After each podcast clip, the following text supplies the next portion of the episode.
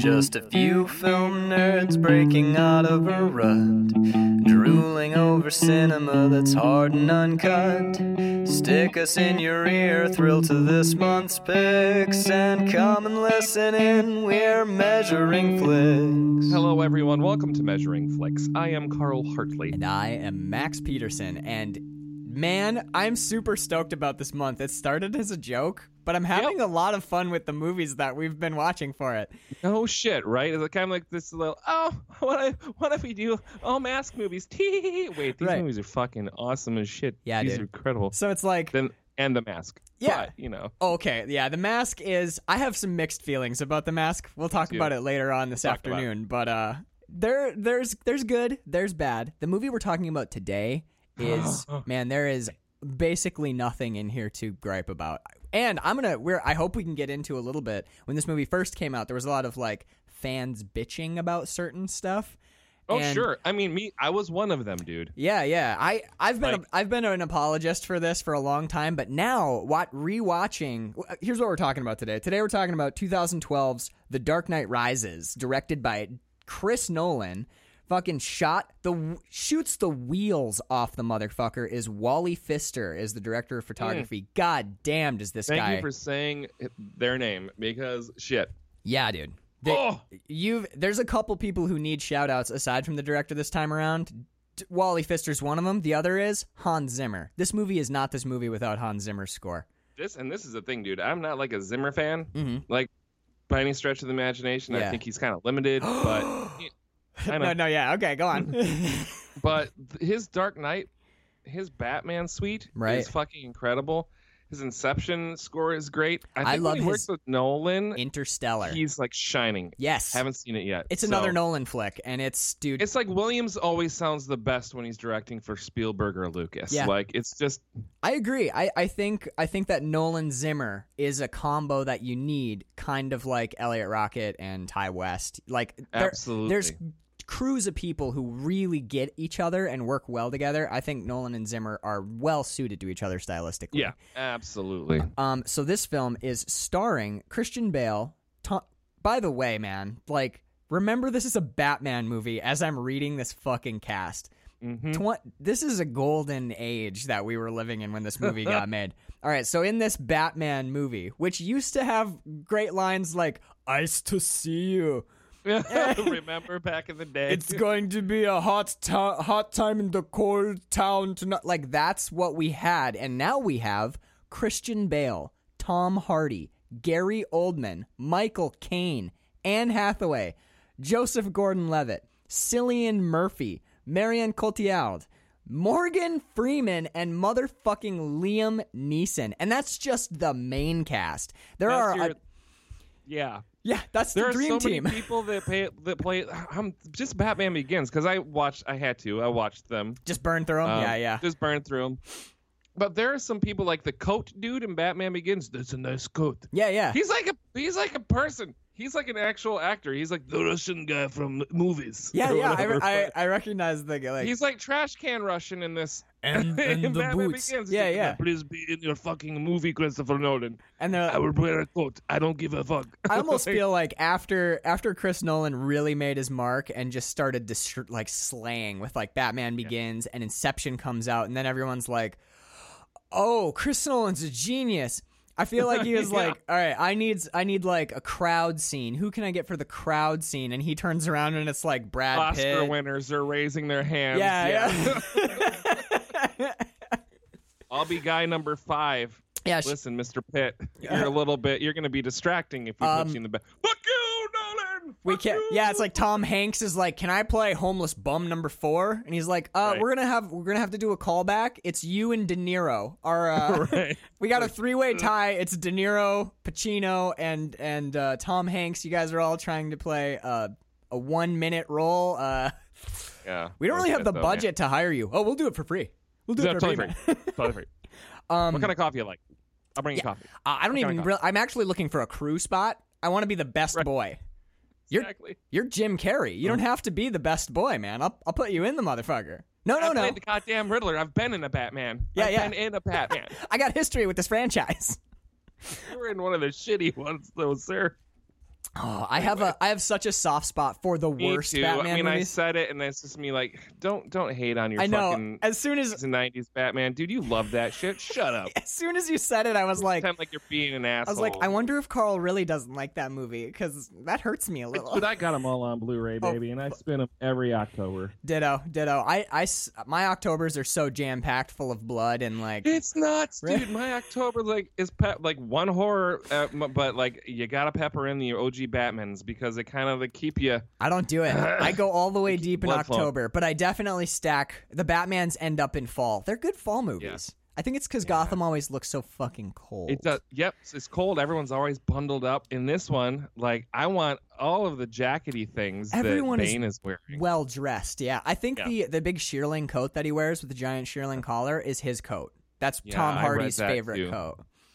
Like, I've been I've been looking for him, and then I see the price tag, and then I run screaming from them as quickly as possible. You as have I to can. be Tom Hardy in order to afford that Right. fucking jacket. He's had it since he was a kid. It was like a weird, like serendipitous. He found it in a shop when he was like 16 or 18, and he's worn it all the way through his career. It's he looks good in that coat. It looks like a well-loved teddy bear. The damn thing Hell is yes. broken, but like, oh, I want to smell it. for sure. All right, before we dive into Dark Knight Rises, I promise I will not derail us, but we're not talking about these movies, but I just discovered a film fucking franchise that I had never seen any of these films before. You know this. I've been texting you about it. Oh, so yes. I got on What do we- Vudu and I bought the four film collection of the Predator movies. Dude, I had you knew about them. I had Hmm. Oh, man. I like always Yeah. kind of had Predator in my head. I was alive when like Aliens versus Predator came out and I was like, "Oh yeah, I didn't see it." Haven't seen any of them. Yeah, that's a great score too. That's Alan Silvestri, baby. I- yes, it Back is. To the future. I finally watched. Uh, oh, and it's John McTiernan. Well, after I watched Predator for the first time, I'm like, like, I'm like this. Girl. This John John McTiernan fella, she makes a pretty interesting film. Has he done anything else, Carla? What did you text me back? I said, oh, nothing big, just Die Hard. oh, and then, and then you did The Hunt for Red October and Medicine Man with Sean Connery. So, I know, I know. whatever. As soon as you texted me. Die Hard, I was just like, ah. Oh, that hurts me. That's I fucked Yeah. up. I shouldn't have texted this. but no, Sometimes it's better to IMDb and save face. Yes. Oh yeah. Uh, from now on, it's gonna be like deep research where I'm just I gotta know my shit before I text you because I don't get these these really like scathing acid texts at Well, no, one in the morning. honestly though, I thought you were Jamie. Like, what?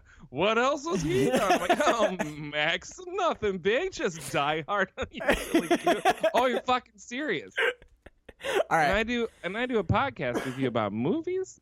I know you rethought your Just life. kidding. I could feel it in the text. You're like, maybe this is the last text I ever send, Max.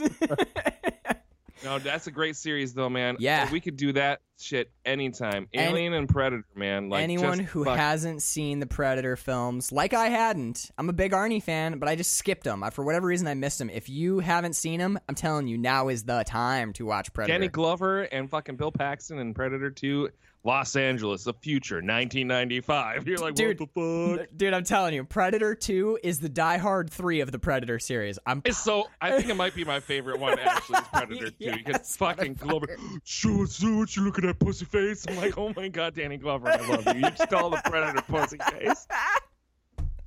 Oh my god.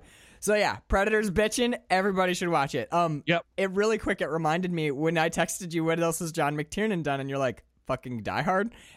When I was like uh, I think I was 20 years old, I spent a month in France and it was misery over there. I had a great time in France, but the people I was staying with were kind of rough. They kind of sucked a shit lot.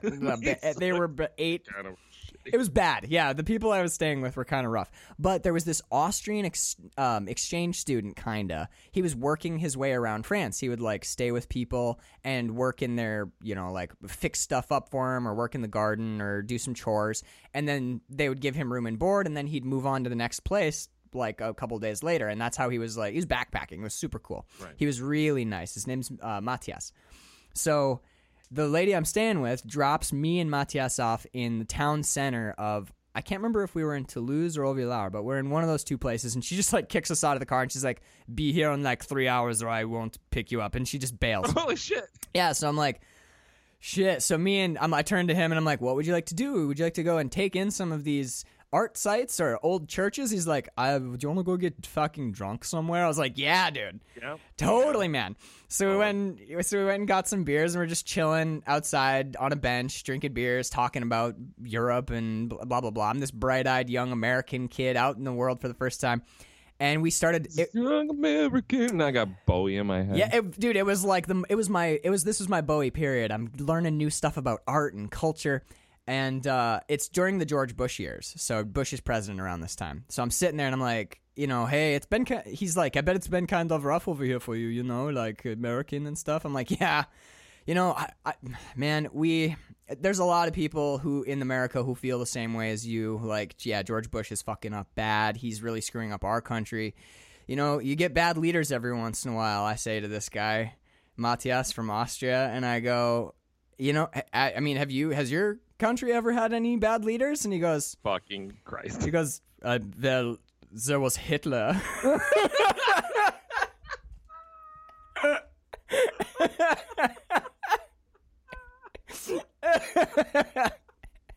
and uh, that's how I felt when I asked you what else John McTiernan had directed. I was like, should have known that one.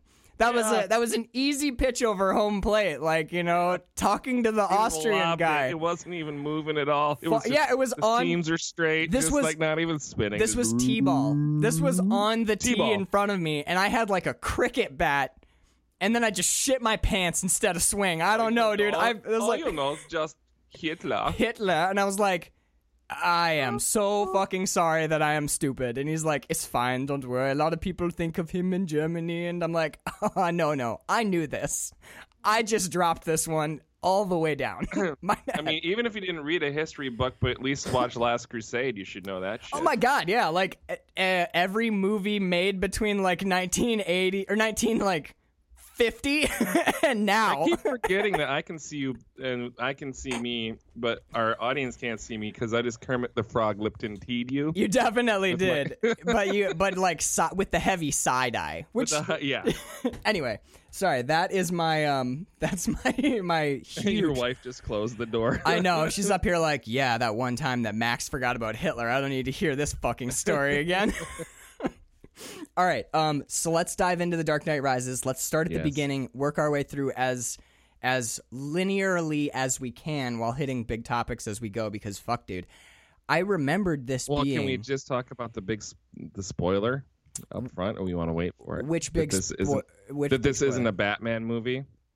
Oh that this is like uh, I mean it This is. is a Robin origin story, is what it is. Before anything else, it is a Batman story, You think but it is also. a Robin I think origin story? I think this is more like watching it this time for the show. hmm As soon as uh, we get introduced to, um, Go- Joseph Gordon-Levitt's character, yeah, Right. officer. I'm like, this is a fucking. The Dark Knight Rises isn't about anyone but him. It's literally the title of the film. He comes up out of the ground. He gets risen at the end on a platform in the Batcave Interesting. as the new Dark Knight.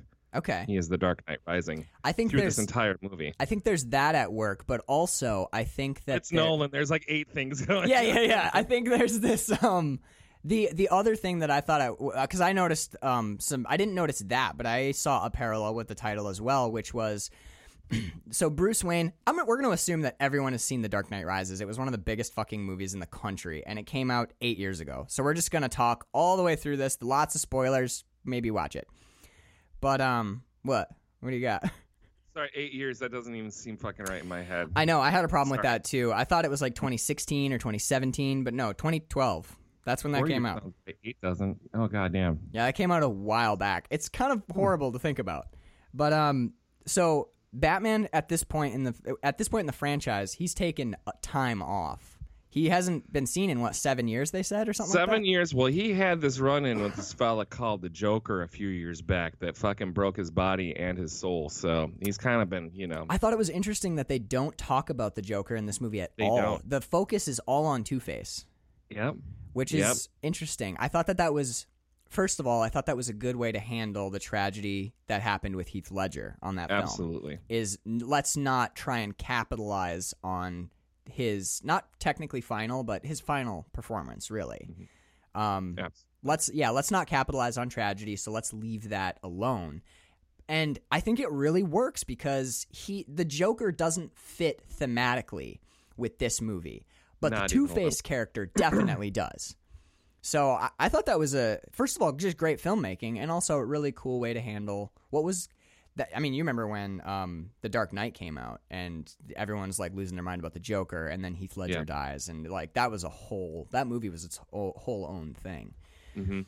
Um, but what I like is Batman takes seven years off, eight years off, and there's this. There is a theme here where where Alfred keeps telling him he's like, "You're not Batman anymore.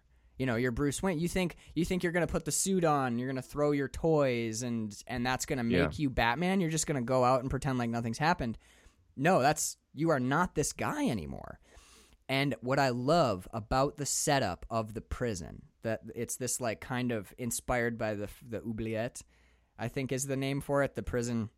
It's a. It was this. I don't even know if they built it. It was a conceptual prison where all of the cells were in a circle with the only window facing towards a central point, which Yep, was a guard. oubliette. That's the oubliette, and the central point is a guard tower. And the idea is you need minimal staff because everyone assumes that they're being monitored at all times, which is interesting because that prison is a metaphor for what is what how Bane sets up Gotham City, and that prison is also a metaphor for America in 2020. We just our central guard tower just looks like an iPhone, and we carry it in our pocket. Absolutely, man. I kept thinking about shit like when he's watching things on the television Yeah, you know, like in dude, the prison, and I- like I have three devices in near very near me. I'm talking to you on an iMac. I've got the the um the my my Air is to my right and my phone is behind me. All three of those devices have live cameras. Yep, I got a live camera here, live camera there, live camera. I have four. I have four Right. within reaching distance, So and a Finding Nemo coffee mug. th- which you got to break that immediately, Carl. It's fucking listening to you, man. But no, like think about that. Like so people are like, "Wow, the oubliette, that's a what a horror, what a hell of psychological torment."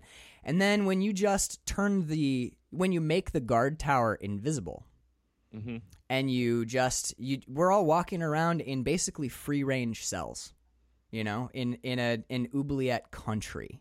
So in 2012 watching this i picked up on none of this. But in 2020 either. where we're watching like people like people are not anymore uh, allegedly it's all stopped but like last week i know this will date the podcast a little but last week man they were black bagging people in portland Yeah. like federal agents were just whisking people off the street, off to secret prisons, not even charging some of them, just releasing them a week or two weeks later. And they're like, I have no fucking idea where I was. I was handcuffed to a chair. They fed me. Yep. They never announced who they were. I have no fucking idea what happened. And there's no repercussions for that. And that's a, that's America?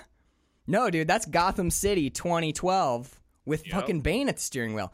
Anyway, this movie watches right now really well. It's heavy, so if you're dealing with any, we're all under a lot of pressure and stress. Absolutely. well, I watched this with Danielle, and we both seen it previously, Right. Uh, and we were both at certain moments in the film, were just looking at each other like, "Are you fucking serious? Is Nolan clairvoyant? Like, what the fuck is happening Dude, right now? This is." I'm getting Like, chills. I'm getting stuff. chills Hey, talking about this stuff, motherfucker. baby. Like they just had they're tapped into like the The- it's the an often misused the word. collective unconscious or collective unconscious, right? It's like just ugh. It's the There's something going on there. It's creepy. there's a really specific meaning for the term zeitgeist, and it's often misused. But that's I that's kind of I think what we're talking I was going about. to use zeitgeist, but I'm like, I don't know if it's appropriate in that particular. I think it has to do. I've been listening to a lot of um, philosophy. Philosophize this great podcast. Shout out. Um, I've been listening to a lot of stuff about philosophy, and the term zeitgeist is a philosophical term that means. I think it means like it has to do with like the world of of forms that you currently exist in. Maybe it's like a weird specific thing, but most people just use it to mean like the the general giant mode of cultural thought, which I Right. think is what Nolan's tapping into here. I would think so. Oh man, one of the things Bird watched this with me because you can't not. When this movie's on, you sit down and watch it. Mm-hmm. Um, Bird and I were talking like by the end of this movie. One of the things that we really appreciate and love about art, but also the great tragedy of great art, is oftentimes you see stuff like this, and it it's Babe Ruthin. It's pointing to the mm-hmm. outfield. It's like this could happen if this keeps going on. That's what the best science fiction always does, and I think in a lot of ways this is a sci-fi movie. You know, It's got a lot of that Asimovian sort of future pointing for sure. Yeah, Like, it and you know I know this is massively overused as well right now, but like it also has that Orwellian thing. Orwellian too. That like I think this is like the Asimov thing to me. Like Orwell gets used a bunch because of like Big Brother is watching, but right. like iRobot and Foundation and some of those have have some really like if you read those books now, you're like Jesus fucking Christ. Definitely. I, my Like, my author crazy, my author for the pandemic is Philip K. Dick. No, And fuck you, man. This okay, this has some. I know it's a mistake. you win. No, no, That's don't- A mistake. I'm not recommending it. Yeah, like don't do it. No, I've read, definitely. I read a, one of his collected works of short stories just before the pan. Like I, I closed the cover on like the best of of Philip K. Dick short stories little- from whatever. Your phone goes. like, oh, that was a nice that was a nice read, and then. Um, sorry, we have to lay you off because of pandemic. I'm Right. like, what is happening right yeah, now? le- you're like, wait, wait, is this? Are you really doing this, or am I just seeing the algorithm for the first time because my eyes no have been? shit. Yeah, dude, Philip K. Dick will mess you up right now. But in a in a lot of ways, this movie has like Philip K. Dick overtones to me, Yeah. where reality does get blended or, or kind of shifted around in this. When we see Liam Neeson later on, even though we saw him die in the first movie, and he literally vanishes. So is Mm-hmm. he a figment of his imagination? Is he the onset of madness? Or is this some other thing? Now, the Liam Neeson thing, I want to talk about the fan criticisms because because Okay. I think that the criticisms are solved, air quotes solved by the tone of this movie, by the the vibe of this movie. So the two of the they big, are once you've had time to once a few years have passed and you can because i was one of those fans that was like this is bullshit right. The fucking pissed so one of them's the Liam Neeson thing, and the other Yep. big plot. They call it a plot hole. I don't think it is, but a lot of people had the huge complaint. How did Batman get from Bane's hole in the ground prison in like Kazakhstan or wherever the hell it is yep to America in like a day? less than half a day Yeah, he's like boom. He's. I think there actually is a little bit of time that passes there. I think that when he gets There out, is, and i noticed that this time is like actually there's been there's been some time that has passed it wasn't like a day or two It's not a ton, but it is like a he made a couple days, but still he's got no resources. He's supposed to be dead. He's in a hostile country, right? And people were like, "That's a he's plot." also hole." bruce wayne yeah, dude. Okay, so here's Batman. here's my here's my take on this. This is a Batman movie, uh, based on a comic book series Mhm. where when you need characters in a comic book, you're reading a comic book, you're on page six, and they need Batman to be not in France anymore, but now he needs to be in South America, or he's comes in, in through the door he's in the next panel in shadow yeah, dude. You you flip the page and it's like boom, Brazil. Two days later, and that's like Yeah. Batman's in the shadows, and no one ever looks at a comic book and goes, "Well, wait a minute. Does what? How? What was the physical mechanism that allowed the superhero to travel? I did some math, and it's a two thousand mile journey. That would take a minimum of." No one fucking does that. You know why Batman's back in Gotham? Because that's where he's needed in the story. But you know, you know why people have that issue though is because these three movies do not watch like comic book movies. I think and this- so people people start to separate. They start to fall more into the this is real life versus comic book, and this is this is a fucking comic book movie. Yeah. and people forget that because it's so well made. It's not it's not Schumacher, right? Right. It's I it's also not Arnold Schwarzenegger in a fucking freeze suit. It's I also have a. I also think that maybe the er, the fan criticisms of this movie are kind of the early wave of people just liking to pick shit apart. You know, Oh, I mean yeah. that there's always been a lot of that, but like 2012, we've got the internet like up and running at this point, and it's starting to turn into the worm. we're a generation of trolls, man. I mean, we're not a generation of trolls. We're just like everyone's a fucking troll, right? Like Yeah, yeah. Which drives me nuts because when you see The Dark Knight Rises and you see you see Tom Hardy's performance as Bane or Anne Hathaway's performance as Selina Kyle. Mhm. She got so much hate after this movie and I watched this movie and she often upstages Tom Hardy, who I think delivers a most masterpiece. of the time. Yeah, dude, Yeah. Anne Hathaway is fucking pure gold in this movie. This is top tier. This is my favorite Anne Hathaway performance in any film. I think she disappears into Selina Kyle, and I remember people being like, oh, Anne Hathaway, uh, air masturbation f- sign. I know that people can't see. So Well, as yeah, I think it was because of this time. I think she was her. She was getting married. There was all of that celebrity buzz around her Oh, at the time right. of this movie. So people were like, "Fucking Anne Hathaway, million dollar weddings." di- Oh, uh, Yeah. Like, no, just fucking. I'm glad this shit. I'm glad we got some distance because there was a. I remember it too. There was a time period where everyone hated Anne. She was like in vogue to dislike her. Yep, absolutely. And I remember I was kind of always indifferent, but I was also a lot younger. And now that I'm older and I've seen more and I watched this, I'm like, oh, wait a minute. Wait, wait, wait. This isn't just Anne Hathaway. Like, oh, she's not my Selina Kyle. Dude, she should be.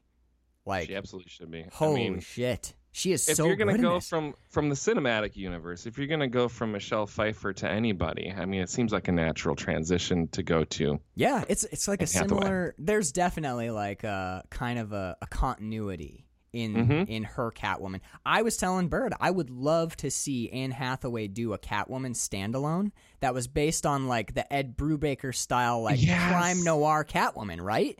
Give her some yeah, meat, man. R rated. Not the not the Halle Berry. There's No, no, cat- no. Egyptian Yeah, we- blood or something. Whatever. the Cat fuck dumps, wasn't it? Wasn't it called Cat Dumps? Twenty two is that twenty ten? Yeah. Oh fuck. Was it Michelle Pfeiffer was the bad person in that one? No, I don't think they did that. But it was all about the makeup, and it's like it gave you the the strong skin, Right, and then and she like that weird the weird outfit where they're like, you know, all those great costumes that everyone's loved forever. What if we just took a massive shit on them? What do you think? What if we gave her the biggest head possible? yeah. Dude, but like, give me an R-rated Catwoman with Anne Hathaway, Yeah. where she Fuck, please. watching her kill people in this movie, where you're like, oh, this is Straight a nukes dudes. in this is a different. Eh, oh my god, dude, one of the best lines in this movie. Yeah, the guns thing. I just don't think I feel as strongly about it as you do. After she murders a man in front of Batman, like, like you could, Batman's like, could you please, could you please stop just for a fucking minute? Stop killing goddamn people. I kind no of killing, please. listen. I kind of have a thing for you, but you're gonna have to stop with just like callously murdering people in front of me. I can tell that you have like zero remorse. This is pretty bad for me. I mean, I don't know. I got a bat. I got a bat boner. you, you're tightening my utility belt every time you. It's just so I tight. can't get my batarangs out. God damn it. Maybe it's like maybe death is a fetish for me because I don't do it, and that denial has created a weird pseudo-sexual I response. just, I may have, I may have bad sperm running now. Like, Where are you going? Come back. Did you just say bat sperm? Yeah. I now imagine not that's that's not even how he refers to his own cum. It's just bats. How he out he uses his little like do do do do do, and they like make a shield around him, but it also gets him off. So he's just covered in like bat cum. He's like dropping down a oh. stairwell, and the it looks really cool to everyone. Douche. Yeah, yeah, yeah. Chalk shot. Disgusting. He he hits the tiles on the bottom, and as he walks out, you hear his footsteps, and it's like he gets back home. He's like, Alfred, I, I need you to launder this. I got You bat, smell like a men's throwing room locker set. dude. We'll make a spin-off movie and call it Bat Kake. It'll be It's full of bats. Bat Kake the Spackling. I'd watch it.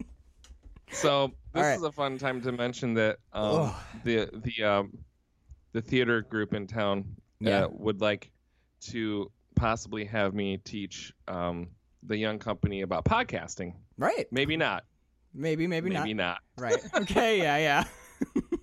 I don't know what episode to direct them to, but it would be safe to listen to for How old are they?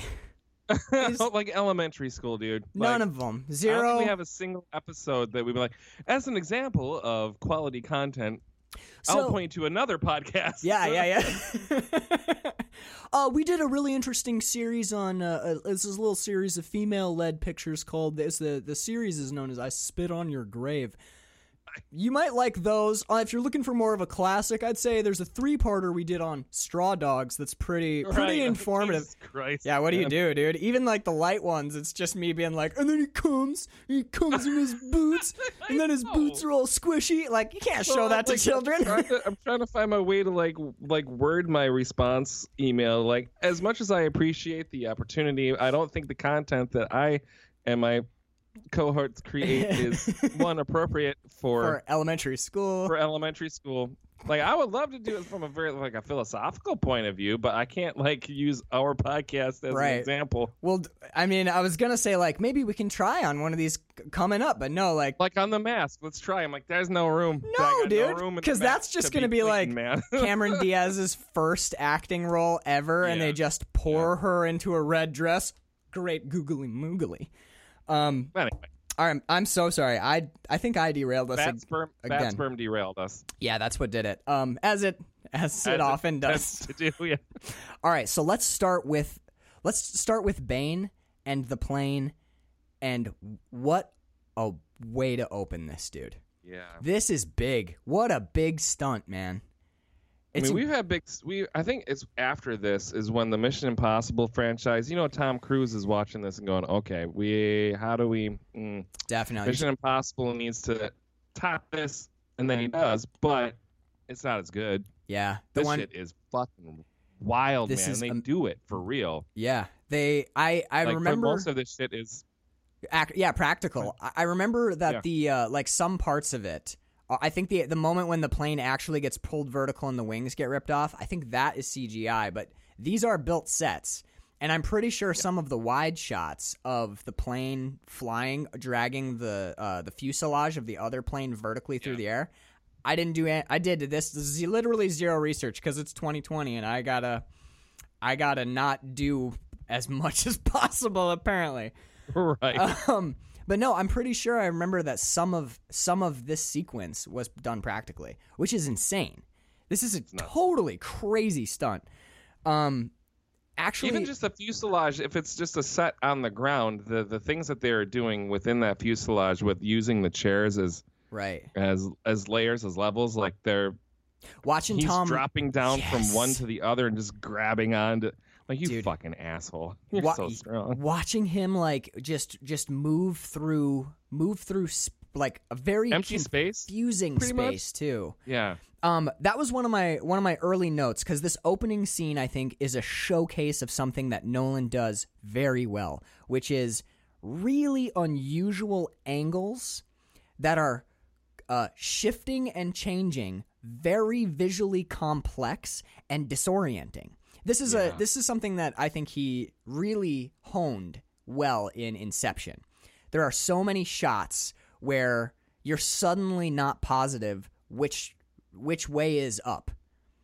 Like, and then while you're trying to figure out where up is, the set is rotating and bodies are falling through it in strange ways. Like when you see in Inception, when you see people fighting and then they slide sideways. The sideways. hallway scene is with Joseph Gordon-Levitt. That fight is perfect example of that. Right. The- yeah, the hallway fight, or there's um actually what we do in the shadows. Even when the the big kick is happening, like with the bus or the the van going backwards over the bridge, right, right, being that whole yeah, being in the van and watching people's center of gravity change, but you can't see out of the van really. I think Yeah. that's something we get here with this um with the the plane getting pulled vertically and you're watching people falling through a plane. But because the center of gravity, like yeah, this it's shifting, Yeah, yeah. but This, we're not. We don't see the outside of it as much, so we don't know exactly where people just start start toppling. It's like a house on on a gimbal. It's crazy. Yeah. Oh my God. Yeah. That's exactly. It's it's if you put a house, if you put an airplane on a lazy Susan in a gyroscope, and Yep. then you shot inside it without being able to see outside. It's it's remarkable. Disorienting as fuck, man. I love it. I, I do too, and I think that Nolan uses it, and he doesn't just do it to be flashy. Because No. if he did that, he'd be Michael Bay, and we would we'd be shitting on it right now. We'd be like, oh yeah, he's doing. th- There's no content to it. But when Nolan does this sort of thing, if you think about it, Bane and his crew of two other dudes, so it's three people total, right? Is that Yep. yeah? So three dudes, three. and there's like five CIA guys plus a pilot and a co-pilot. And we've got Bane, we've got our we don't know it's Bane at this point. We've got three bad guys in black hoods with their hands, you know, like zip tied behind their backs, they're on their knees. We have a very clear power dynamic in our head. Yes. Yeah, these guys are fucked and the CIA is going to shoot them and throw them out of planes. they're, yeah, because they're opening up the the the the door of the plane while they're at Like Uh, cruising altitude, yeah. yeah. They depressurize the cabin so that they can threaten these dudes. You're like these these guys are in deep shit. And then you get They're not walking away from this. right, right, yeah, uh, yeah. You're. It looks one way, Looks And- dire and then when they these folks. Right, and they're and even if because there there is a moment early on when they pull they, they they drag one dude over and put his head down, fire a gun out the door, and then pull. They don't actually kill the guy, but they make it sound like they shot him and threw him out the window because the CIA guy who's like, "Tell tell us where Bane is. We need to find Bane." Okay, blam. He doesn't fly so good. Let's see how you do. And he's like, "Talk." talk you think i won't do it and then you hear it's one of the best moments in this movie is the first time you hear bane talk because mm-hmm. his voice not just the mask but his vocal performance his accent the way that he learned to speak english. I read a, an interview with tom hardy. The reason that he talks this way is he his concept for his character is his character wouldn't have originally spoken english as a first language. So he learned English, but he learned English in like a classic like a classical Queen's English British style school.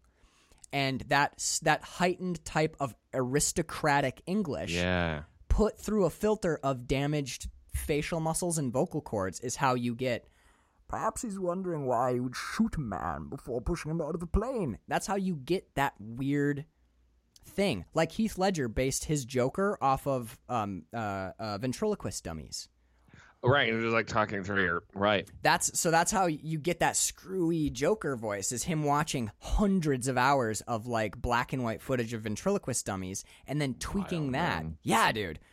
I I hated his voice the first time I watched this movie. Bane. I'm like, what? Yeah, I did not care for it. I'm Okay. like, what the fuck are you guys even doing? Then, as soon as you start speaking this time around, I'm like, oh my god, I got like goosebumps everywhere. I'm like, that's Bane. That's Bane. I'm like, I love it so much. Oh my Dude. god. It, my favorite, one of my favorite things about this movie is, as a side effect of watching this, you are legally obligated to do the Bane voice for You have three to. months afterwards. Every time you have a cup near you. Yep. Um, I fucking I I think it was mine the, has mine still has coffee in it, so it'll be a very wet Bane. no. Your Bane will just change pitch as you do Yeah. the voice. It'll slowly get deeper as you get more resonance space. But like when they pull the mask off Bane and you see that or I'm sorry, when they pull the hood off Bane and you see him with his mask and his shaved head and oh look, it's Tom Hardy acting without his face again. Like yeah. this is where this all started, dude. Where you get you get Tom Hardy with n- with nothing his but his eyes, yeah. eyeballs and his body, and he's the best performance in the movie. It's sick, man. It's disgusting how fucking good he is without the use of. Well, uh, because think about, I think it's a lot of it's because we've all been wearing fucking masks, Masks. for the last three, and it's just been our eyes to communicate Right. and being aware of how important that. I mean, we both work customer service now, and it's Right. your smile that sells, man. It's when you're tableside or you're talking about wine or whatever, and you can, you don't have your best feature, which Yeah. is your face. Yep. You got to do it all with your eyes. You're like, how? And then I I've actually started using my hands and body more, like yeah, as a conscious absolutely, choice. Yeah, because part of what part of what you, you I mean industry talk right now, like Right. when you to make that tip to make get that positive customer satisfaction to to really nail it, you need to be happy and ebullient, and you need to be gregarious, and you need to be big and happy and smiley. And when you take the smile out of that, you have to figure out how to smile without your mouth. That's a whole thing. This is Tom Hardy having to. This is Tom Hardy building one of the most complicated and purely evil characters I've ever seen in a film ever without the use of snarls or grimaces or smiles or creepy He can't chew. He can't chew the scenery because He's got a muzzle on, dude. He's acting with a muzzle on and he kills it. incredible. It's Fucking incredible. He and he retroactively makes other villain performances worse than they previously were. yeah, when you see bad guys after you see I had a little bit of that actually with um With the mask, Yeah, when when I watched because I watched The Dark Knight Rises and then I watched the other two the same day. I watched The Mask and I watched Behind the Mask, and Uh, the mask like is so cartoony that it, I didn't really It get doesn't it. matter. Yeah, but with it's like he's- behind- he's, playing the villain, but yeah, with behind the mask, there are moments in that movie where I I recognized that I probably, if I hadn't just seen The Dark Knight, I could have been like, wow, that was really insidious, or like, ooh, this is really creepy. And there, those moments are still there, but it pales in comparison to like the raw evil that Tom Hardy yeah, you translates. you shifted the the what is acceptable now. Yeah. this used to be. Now it isn't. yeah, So he got he moved the whole other- range, man. He he pushed Yep. the top bar so that high. sli- that, yeah, that sliding scale got kicked oh, hard. Yeah, for no shit, dude. He kicked the can for like villain way down the road, and it, because you can't fucking get away with it now. he's th- he is truly. A, I, it's true, man. I I was thinking, I was thinking when I sat down and was looking over my notes. We've we've talked a lot about Tom Hardy. We've covered a couple movies with him in there. Not many actually. Zero. I think we we co- one of our first. I think the first film First- that you and first- I talked about yeah. was a Tom Hardy movie. Bronson, the first episode we ever Yep. recorded, which is free over on patreon.com slash quillandfilm, Q-U-I-L-L-A-N-D-F-I-L-M. You can find it in season zero over on that website. The Bronson episode is great. Um, And there's a lot of that soundtrack in there too, and the soundtrack for Bronson is also great. But you know what, man? I was thinking like, we really should get Tom Hardy a month. on the show. Yeah. Like I know that we are we're going to do an A24 film with him in it in not too long from now, but watching this, looking at my notes, thinking about what we were going to talk about today, I I think I'm going to I'm going to say this and of course this might wiggle a little bit, but I honestly think that Tom Hardy is the the single greatest talent in acting living today. And I know I say that I thinking can't disagree. He he elevated Venom past uh, where it, how where it should it's better been. than it should be Yeah. Yeah. because I- of him. and I- Eddie Brock is fucking incredible. Yeah, I was thinking about because I was thinking Gary Oldman, I was thinking Michael Fassbender, I was thinking Patrick Stewart, Ian McKellen. These are titans of acting.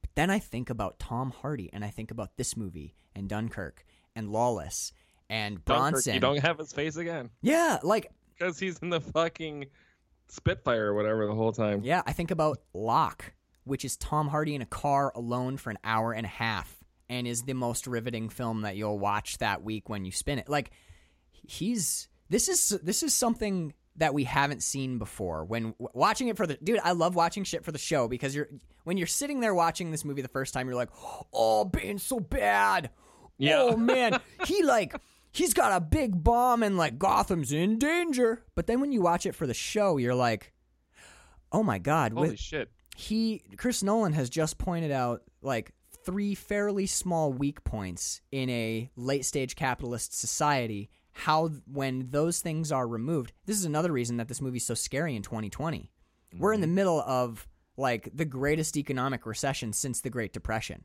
This is the like what is it like uh, i like i think it's like 99% of the Yeah. country's unemployed it's not that Bane high but- defunds the police entirely by trapping them underground. so, yeah, like legitimately, he wipes the cops off the board. He completely eliminates money. He just because he destroys the the Gotham City banking institution. He there's no banks left. There's no money. Money and means he nothing. isolates everyone. Yep, and he isolates everyone. He creates 2020 in a bubble city, and we get to see what that looks like. And we get to see what that what a police state looks like. They're not actually the police. They're Under the dome. God damn it! Yes, dude. incredible. Yes. And like when you think about that in an abs divorced from the film, abstractly, in a realist mm-hmm. sense, which Chris Nolan provides by shooting this really brutalist, cold palette world where people can't fly and people can't, you know, shoot lasers out of their eyes. This is, for all intents and purposes, the real world just amplified. And now in This is the same universe that Superman exists in, which is crazy to think about. yeah, the the way that Nolan shoots it, you would if hmm? Superman showed up, you would be.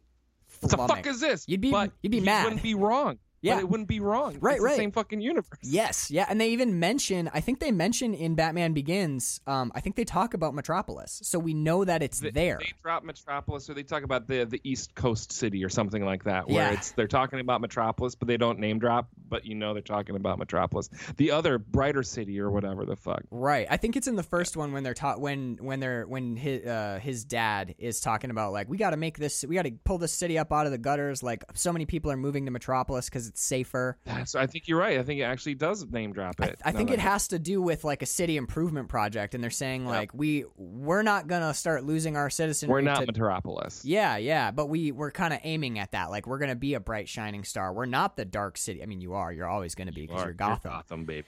Yeah, yeah, dude. In a you're you're Carl Jung's uh, undermined, just chilling as a city. Mm-hmm. So, but when you think about that, dude, he he uses social engineering as like a tool of villainy. This is a whole other kind of villain, and he. Dude, it's not just Tom Hardy. This is the writer and the director too. But in the comics, Bane is a WWF joke about steroids. That's what he is. He's got juice, literal juice flowing in him the entire time. Yeah, he just pumped. He's the Bane from the Schumacher Batman. Is literally the most comic book accurate version of Bane yeah, we've had. yeah, yeah. That is the closest to the comics. He just he pushes a button and he gets some venom, uh, read steroids, and his muscles Yep. pump up, and he's an idiot. He can't even, Even in the, talk. even And- in the video game that came out the same year as Batman Begins, the Yeah. Bane in that in that video game is the juice in WWE Bane. So it's Right. like this is the only iteration of the non-comic right. He's like fucking yeah. he's Bane is a is a Rob Liefeld masturbatory fantasy, and Yep. then you take that and you amazing. You take that and you turn it into the most psychologically sophisticated villain in this entire franchise in any which DC is one movie of the period. reasons why I had such an issue with this film the first time I saw it. Really? Yeah. So because it's not Bane. But now it is though. Like when you're sitting down to watch a Batman movie and you've read the comics and you know Right. what to expect from Bane, you've seen one version of Bane already. Like, Yeah, yeah. Well, it'll be s- uh, interesting to see what a non-Schumacher director, what what approach they'll take for how are they going to do Bane? How the fuck are they going to do Bane? And then you get this, and you're like, what the fuck? This is not Bane. Right. Uh, What one the hell is this shit? Like he's talking in coherent sentences and like He he, has think? a scheme.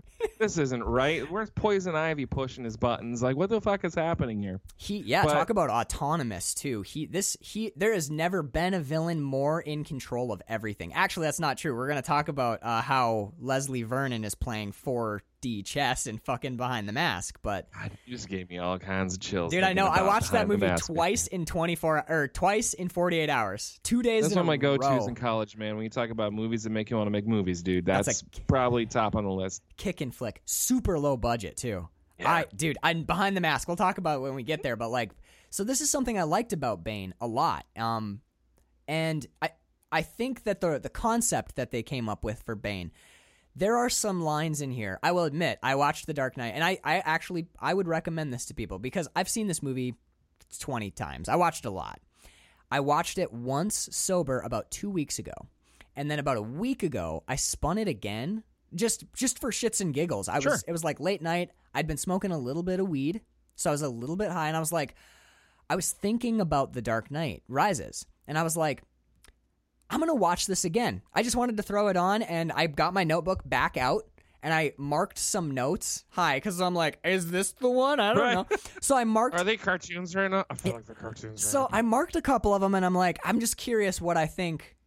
A little bit high. This movie, I think, being a little high watching this movie gives you enough distance and perspective from getting swept up in the like, oh no, it's dun dun dun Batman and Bane are fighting. Oh, when you hear some of Bane's lines and you have that kind of like elevated consciousness that that weed allows, um, Yeah. they're haunting. One of the ones that actually fucked me up, genuinely fucked me up, and gave me nightmares is when Batman wakes up in, or I'm sorry, Bruce Wayne wakes up in the hole in the ground in that prison, and Bane is over him. And Bane basically, the line is something akin to like Bane basically goes like, like, and I have to do the voice by No, law. you have to. I'm It's sorry. required. So actually, hold on, vamp for a second. I have I have a glass jar. We'll try that. So, so our friend Max here, he's going to get a glass so that he can do an appropriate Bane experience for you all and your listening pleasure.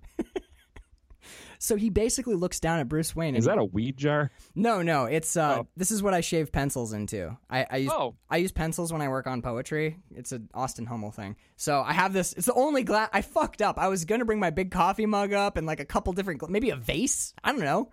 You know? A vase. A a valise. But no, um so anyway, he Batman looks up and he's he's talking like, "What, you think you're going to torture me and that's going to make a difference?" And Bane goes, essentially, "I am going to torture you, but not not your body. I will torture your soul." Think about what that means. To get out of the movie Because because you you're your body. They do too. you're watching the his butt. movie. Yeah. Well, you're watching the movie and you go, you're like, what a great villain line. But no, man, I'm telling you, watch it like you're watching it to do a podcast with your friend. Because he just said, I'm going to torture your soul. Not, I'm going to psychologically torture you or I'm going to hurt your body until your brain breaks. Just put put in your head the Judeo-Christian concept of a soul, the eternal part of a human being, the immortal purest thing that is part of a human being. Your meat can break and die, but your soul will live forever. Your soul is the essence of you. Your body's just your body and your mind is your thoughts, but your soul is at in the Judeo-Christian sense, the the distilled essence of the being that you are. To put it in yogic terms, it is the divine in you. It is your bit of the great fragmented splinter of the universe. And Bane is has gonna, he's gonna- concocted we're a way. Gonna take pliers to it. Yeah. He he is he has contrived a way to damage and injure the most fundamental bit of this man. That is profoundly evil. And the most protected. yeah, wha- uh, that part he's protected that Well, part that's of him. the thing that we protect the most, right? Yeah, it's the it's the most vulnerable part of you. Yeah. And yeah, yeah, yeah. So then, so you hear that he's like, "I'm going to torture your soul." That's alone. That on its own is He uses a whole city to torture one man, which is frightening to me. it's and I know that I thought about this too, and part of it is the the they're trying to um, complete the plan of Ra's al Ghul, Yeah, You know. absolutely. but you're right. I would say at least. 50 maybe 60% of the reason that they're doing it the way they're doing it is specifically to cause this one it's why person he pain is so motivated to do it. I mean, you have the motivation of this is what Ra's al Ghul's thing was, and we need to see this through.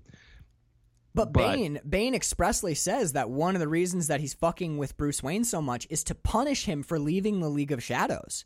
So Exactly. the reason that they're, at least half of the reason that they're they, they they literally put a nuclear bomb, Carl, in a city, and then use psychological warfare to erase society and civilization from that city and cast let's say how many people in Gotham? A million?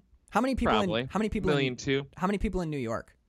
Cuz it's bunch, they're kind of like Tons- analogous. tons yeah. of fucking people. Shitloads of people. So even if it's a million, let's say a million.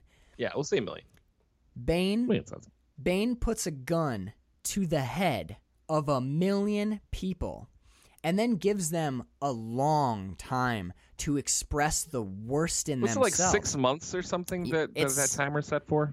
Uh, I think it was. It's yeah. It's like it's like a five month timer that's rolling down the whole time. But yeah, it's like half a year. And one of you is the trigger, but Yeah. no one knows, and that's fucking crazy, man. Yeah, like Making them police themselves too, like other American citizens have to say no. You if you can't cross this bridge, we're gonna have to blow it. Like you're, oh my god, so that's an up. intense moment when the guy goes out and he goes, "If one, if one person leaves this island, we'll detonate the bomb."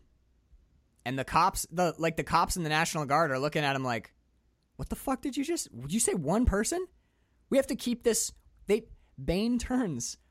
I said it earlier in the show, but literally, Bane turns an entire city into the hole in the ground where Batman is because via, via exile, via this like shitty ice, you have the illusion of the possibility of escape. Bane uses this is the other thing that The makes hope him. is the worst thing to give to people. That fucks me up, man. yeah, think of dude. He is so You want to torture a people? Give them hope. Yes, that that that won't always be this way. Because if it's always going to be this way, then you just break and then you just like drudge through it. But if you, if you offer people the chance, like, look, it's a long shot. You probably won't make it across the ice, but but you might. But you might. You know? Or like even worse, like somebody's the trigger man, blah blah blah blah blah. There's a trigger man. You know, like, well, maybe the maybe the bomb won't go off. That I mean, even Selina Kyle at the end of the movie is like, maybe I like the way that things have changed. You know, you can get people to settle into new circumstances, and part of it is the hope for no tomorrow. shit. Yeah, Feel like we kind of been doing that. Like, you just all you got to do is convince why are them. we skyping our show? That's true, man. I mean, Yeah, well, I mean, yeah, but all you got to do is convince people that tomorrow is going to come and that tomorrow might be better. And when you know that that is not true, that is, again, stunningly evil. He's incredible, dude. The, the way that Bane is written is so smart and so devious and so he's almost he's almost a villain on a cosmic scale the way that he he doesn't individually victimize people i was thinking about this so in in the dark knight which everybody loves i love it you love it yes some of the weird stuff about the like finances is kind of weird and boring right. but like all the Joker shit's great. When Joker does that thing where there's two there's two boats and both of them are wired to blow, but each they have each other's detonators. Whichever one blows up the other boat first, you guys get to live. That's when I first saw that I was like that is fucking devious. Yeah, but that's just two boats of people. This is the whole city of Gotham. Bane did yeah, Bane does the same experiment with the everyone. Yes. Everyone. He's like, I see what you did there, Joker. But what if? I I see your two boats and I raise you a city. The city. yes. it's, it's dude, it's amazing. Um yeah, so I think fucking Tom Hardy is amazing, but let's let's jump forward because we're we're talking big concept stuff, which I love. I'm totally cool with. Let's uh let's touch base with another early part of the film and see where we get from there. Um I love this is something that I have only started picking up in the last three years because we're doing the show. You know, like you got construction on your end or what? That's the landlords just tinkering around outside being loud. Gotcha. hey man, you're you've seen what I've got in my backyard. Oh yeah. um, but dude, so this is something that I've only started picking up in the three years of doing the show. These I'm like learning new film stuff doing this, which Yeah. is oh god, dude, I'm part of the show, isn't it?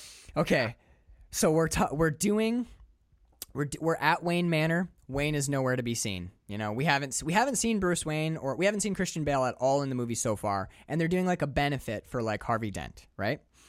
So it's like this Harvey Dent benefit, and the mayor gets up to give a speech about how, why Harvey Dent is a hero, and he defended Gotham from quote as we so we see the mayor's face. He's delivering his speech, and we we stay on him, we stay on him, we stay on him, and we cut. Now, I'm going to tell you the shot, and then I'll read the line.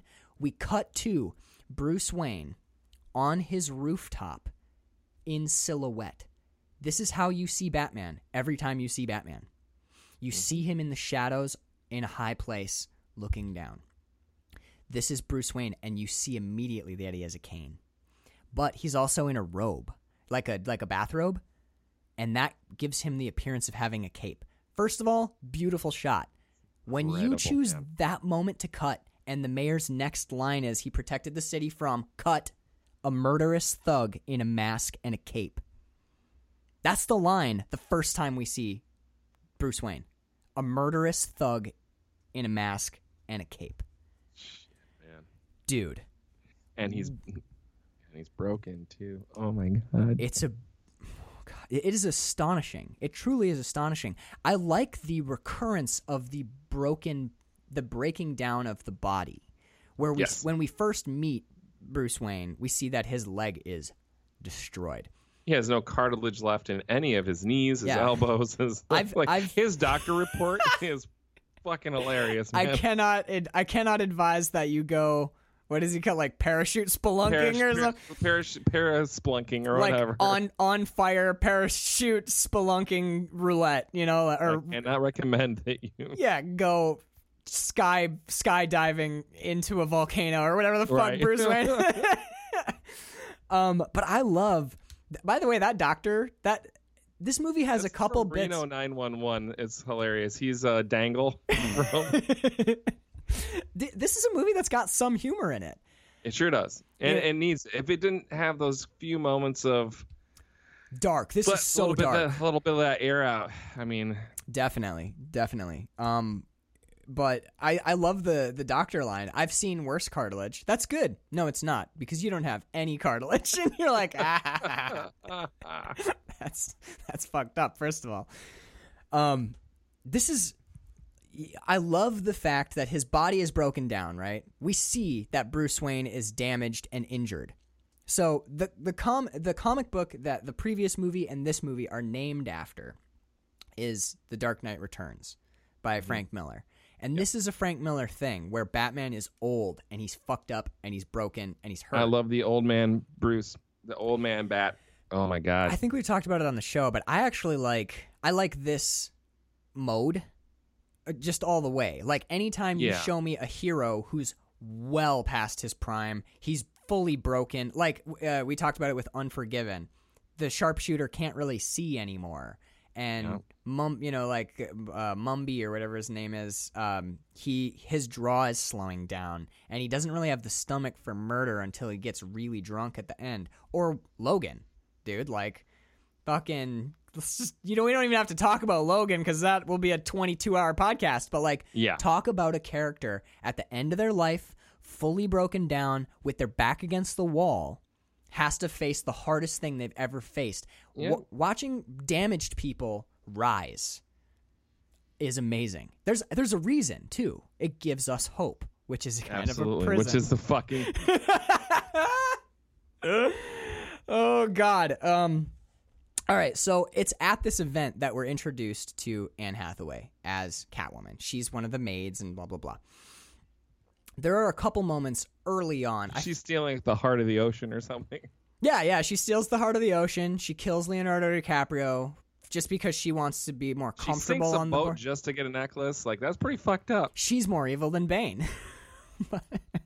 it's it's the pearls, right? It's mom's pearls.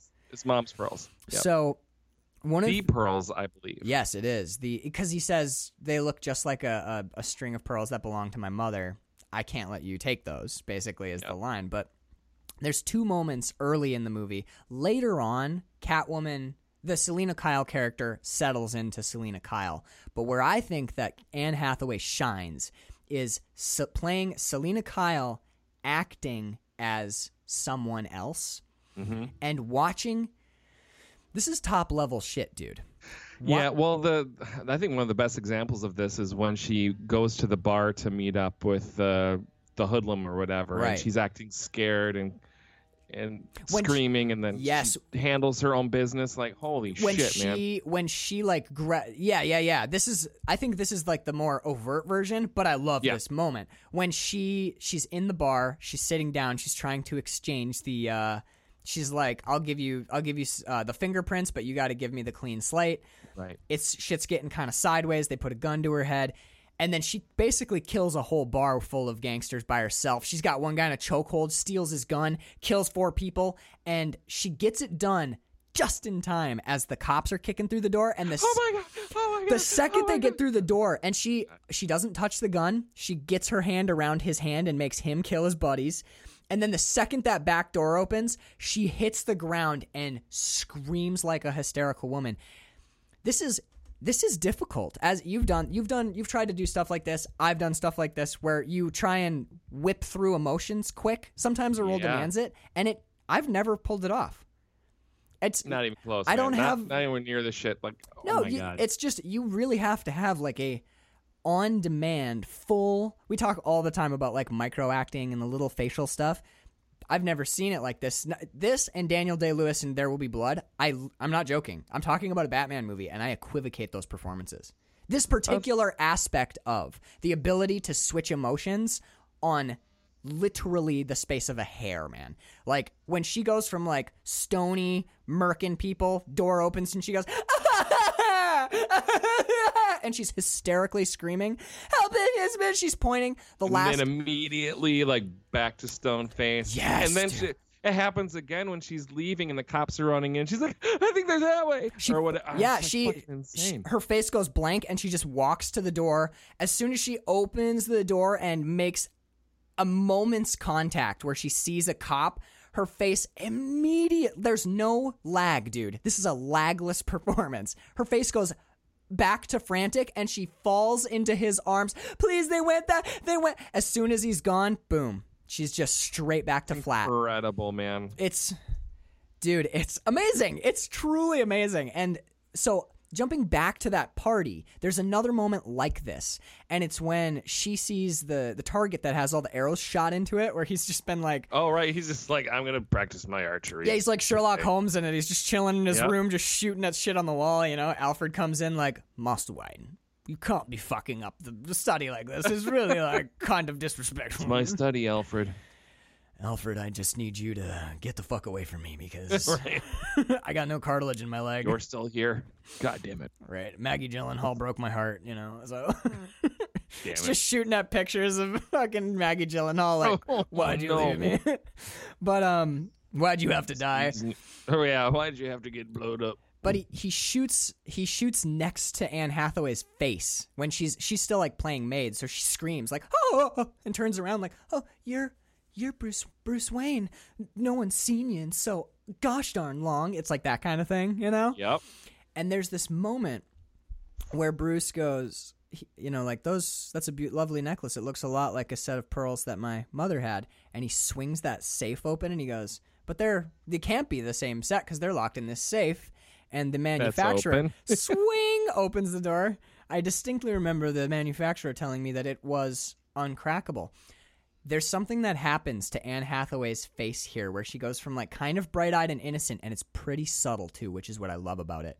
She's got this like, what are you talking about, mister? And as soon as he swings that door open and looks back at her, her face just like settles. There's a tiny motion in the eyebrows, mm-hmm. a little bit around the eyes, and a slight smirking around the mouth. It is so delicate a change in facial mm-hmm. expression, but you immediately see Selina Kyle. Yep. She becomes a different person, barely moving her face. I, dude, I watched this movie alone the first time I watched it at night, and I applauded. That's how much I fucking dug this. There's moments in this movie where.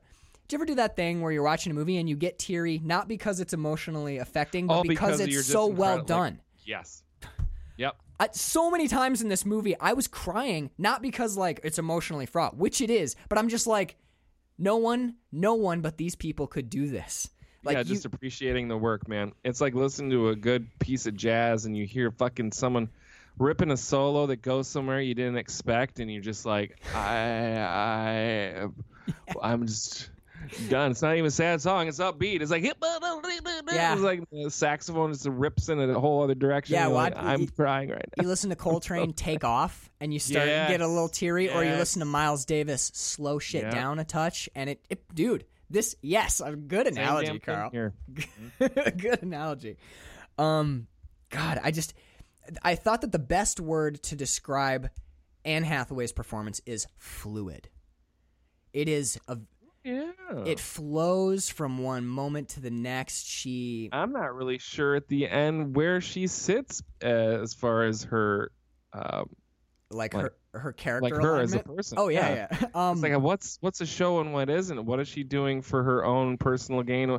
We've already seen her be a thousand percent convincing, wearing many different masks of her own, which happened to be her face. yeah, that, But which is one of the things I think is so compelling about in the comics too, the Selina Kyle character, where you know, you're never really sure where her morals lie. Like, where is she? Is she actually tipping more towards hero, Right. anti-hero, or is she just playing the long game? Like, yes, yes, like okay, she finds out that a- no. She finds out that a nuclear bomb is gonna go off in like less than an hour.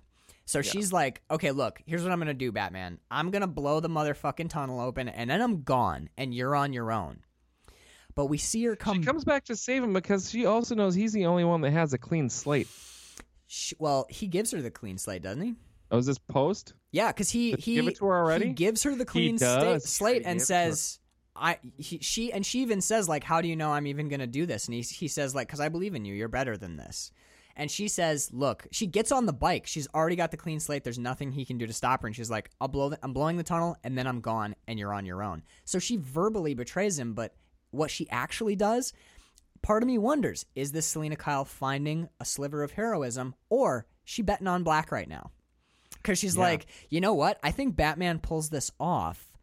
And if he pulls this off and survives, then I have a very powerful friend if I bet on his That side." if, if Batman doesn't survive, she's getting nuked along with everybody else. Right, but that's that's what I'm saying is like this Yeah. is she this is a big gamble. Is she gambling or is she a hero?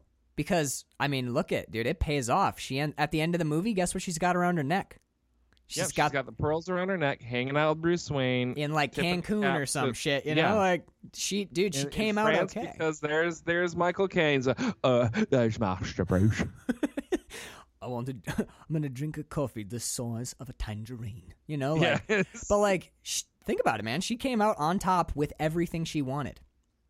So she got the, yeah, she was there for the pearls. She ends up with the pearls. So part of me wonders if I think this is a long con. I love morally gray characters. Oh, me too. And- Absolutely. The the worst thing is like clear cut black and white. That's boring as fuck, man. That's Totally. a boring villain. That's a boring hero. Mhm. Oh. This is boring. so so we've talked about we've talked about two of my favorite performances, Tom Hardy and Hathaway. Let's talk a little bit because I mean it is a Batman movie. Let's talk about Christian Bale because there's another big fan complaint, which is like, somebody get that guy some halls, am I right? That guy needs a Ricola. He's got that weird vo- What's with the It voice? It doesn't. It's not. Well, this is a thing. So we'll talk about the voice because we're talking about the voice. So Yeah, yeah. like I said, we watch these. Danielle and I watch these in order. hmm Uh, and starting Batman Begins, I'm just like waiting for the the Batman moment with, and it's not it's not as bad as we remember. I don't think it's it's. I, I think that it works perfectly. I agree. Actually, I totally there's agree. a couple of moments where he's like, and that's like, whoa, shit, that's the, in the needle's going. But I think it work. I think it works. I was waiting for the moment, and Batman Begins especially because that's where the whole lampooning his voice came from was Right. Batman Begins, and I'm I was waiting to be like giggle. I was waiting to giggle about it. Like, oh, Christian Bale, you made a bad choice. I think it's That an fucking inspired shit- decision. In fucking inspired, dude. And I think that given given some time again, we're about 12 years away from Batman Begins, eight years from Dark Knight Rises. We've had a lot of other performances in other movies between now and then. I think that the scale is tipped into overacting and overperforming in a lot of ways in the last decade in Yeah. film, especially where heroes and villains are concerned. Hundred That this percent.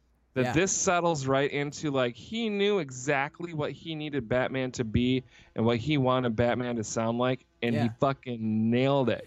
And the voice, the voice kind of becomes uh, an extra pocket in the utility belt completely. Because Yep. okay, my biggest complaint about the Batman voice comes from this movie because you're right. With Batman Begins, he's doing one voice. It does change a little in The Dark Knight, but not Yep. This movie, he there's an added element, especially near the end when he's beating on Bane. You'd never give the trigger to an ordinary citizen. He adds what I'm gonna call a speech impediment to it. So almost like a lisp. Yeah, yeah. He's like, You'd never give it to an ordinary citizen. and it gets kind of like in the cheek a little. Said, Where is that? Where is that? It's not words. Like it starts to get a little. Ch- Where is the trigger? it gets Oh, in. absolutely. It gets over in the cheek, but uh, until that moment, it's you, dude. If you're Bruce Wayne, you're super recognizable and everyone knows your voice. So you got to change your voice. And if you're going to be changing your voice as Batman, then you want something like Harvey Dent was him. He was a good man, but he's not the man that the city needs. That's great. Yeah, Right? right. Just give me, give me a growl. I mean, come on. People watch Dredd, and no one's like, I don't think Dredd's Dredd's voice is so raspy. Karl Urban is a little bit just doing too much. Uh, Man, triple thumbs up to you for pulling Karl Urban's name out when I said Dredd. Fucking, you're awesome, Carl. Um, what did you think of? So pretty early on, this movie sets up class themes. This this movie is in many ways. Again, dude. uh, Oh, I'm sorry. About an hour ago in the podcast, I was saying that Bird and I were talking about how, uh, like, one of the benefits of one of the great things about art is artists often show you or or, or tell you this is what is coming. Yeah, yeah, yeah, yeah. Shut the fuck up. You're good. So like artists often tell you this is what's coming down the pipe. Here is some here are some things we need to worry about.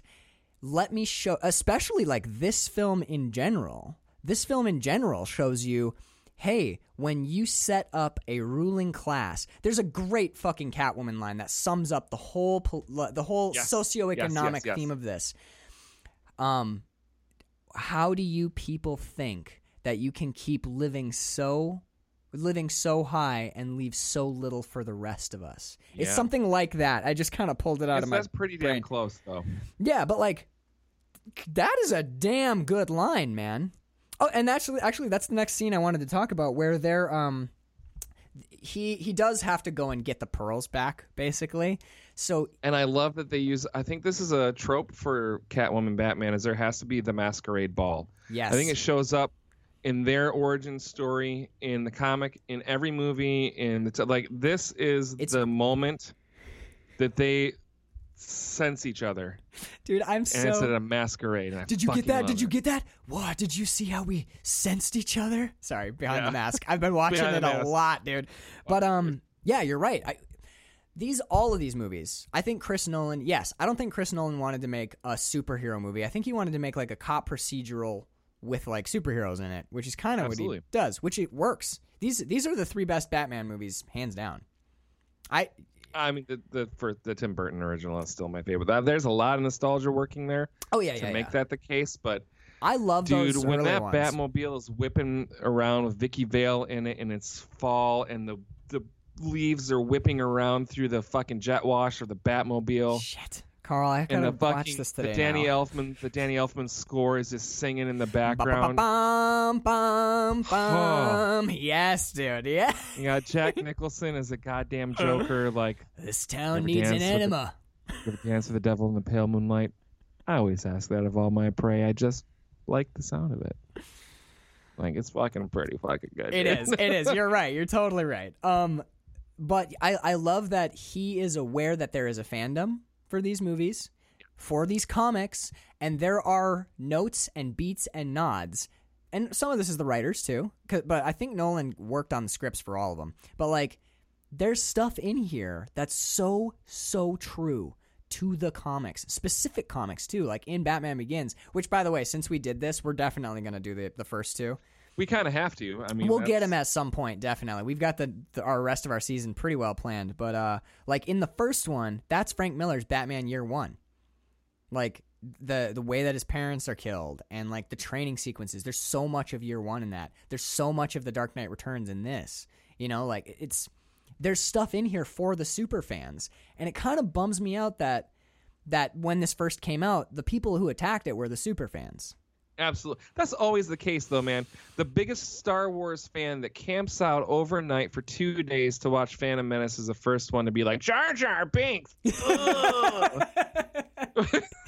You're totally, I'm sorry. Your face was the face of everybody after seeing Phantom Menace for the first time. You nailed it, dude. There, that's micro performance for you right there. Shit, you looked like the saddest. It was like the saddest saddest 28 year old. 40-year-old. Yeah. Goes and sees Phantom Menace and he's like, "What the fuck is this?" Oh, fuck. Oh. oh no, he ruined my childhood. Which is, by the way, that is the dumbest phrase ever. like- Go back and watch the original again, then you fucking idiot. Yeah, like, man. What? Look, I saw Kingdom of the Crystal Skull, and I don't think Raiders is not the Raiders fucking. is almost better now because you're like, God, they used to make movies. Fuck. oh, you know what? People are going to be. that's always the case, though, man. It's like the biggest fans are the first one to take a dump all over a franchise when it doesn't go. "Th- I would have written this differently. Would you have? What would? What? Okay, let me read your treatment.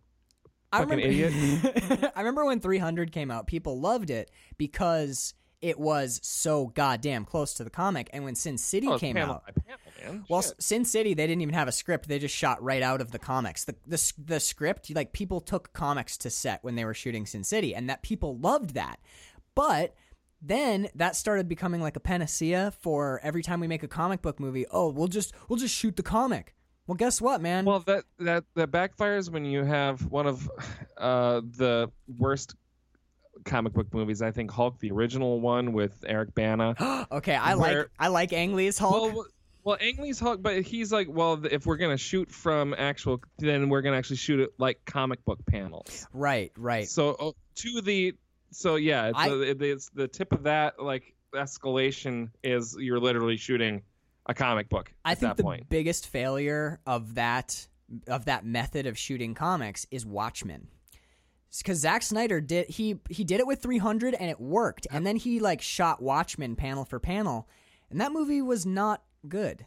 You know, oh, I I, mean, I go both ways. So I've watched that movie probably more than I've watched any other like Zack Snyder film. yeah, Um, but it's like I land on it differently every time I watch it. Sometimes I watch it and I fucking love it. Sometimes I watch it I'm like this is fucking horrendous, man. I can't even I can't even finish watching it. I don't know what it is. I think it's I think it's fine in, and I mean that in a gently a gently negative way. You know what I mean? The movie's Yeah. fine. I unless we did it for the show. You know, like as a let's do a month of comic book movies or, wha- or Mm-hmm. I just don't think it has any heart or soul. It I- seems like you've taken the the hardest thing to do because I knew it was coming out, and Watchmen is one of the first comics that I really like discovered, like as a religious experience. It's important to a lot of people. I put it up there with like Sandman, Transmetropolitan. I mean, there are 100%. certain Swamp Thing. There are certain thing. There are V for certain Vendetta. books. Yeah, there's certain books. Like there are like ten of them. Yeah, that make up That, when the people land, the when they finally discover, yeah, when when people finally discover, like myself, that it isn't just the Flash and Batman. There's this whole other world of comic books, yeah, and it blows your mind. Watchmen. That is, I mean, The Watchmen is up there with a lot of people as that book. Dude, Watchmen, that was a radical shift in philosophy. It changed the industry forever, which is another quote from Behind the Mask. God damn it. anyway, no, um, that's but that's what I actually. It's really interesting. Alan Moore put out a book called "How to Write Comics the Alan Moore Way," which is kind of a tongue-in-cheek thing, but it is. It's really amazing. It it shows his writing process, and he talks in there about when you're writing a comic. He has a major complaint. He says there's a tendency, and he was writing this in the like late '80s. He said there's a tendency in comic book writing right now to write a comic book script as though you were writing a movie. You know, like three quarter shot, zoom in, the flash drives by, panning left. He's like, that's not how comics work. No, you're you're making um uh oh my god the the process of like figuring out your scenes. Sto- you're storyboarding. You're not writing a comic at that point. Right. He's like, there are things that film does really well, and I don't think they translate to comics at all. And there are things you can do in comics that are impossible in every other medium. And that's why when you try and shoot a comic book panel by panel, it fails almost universally.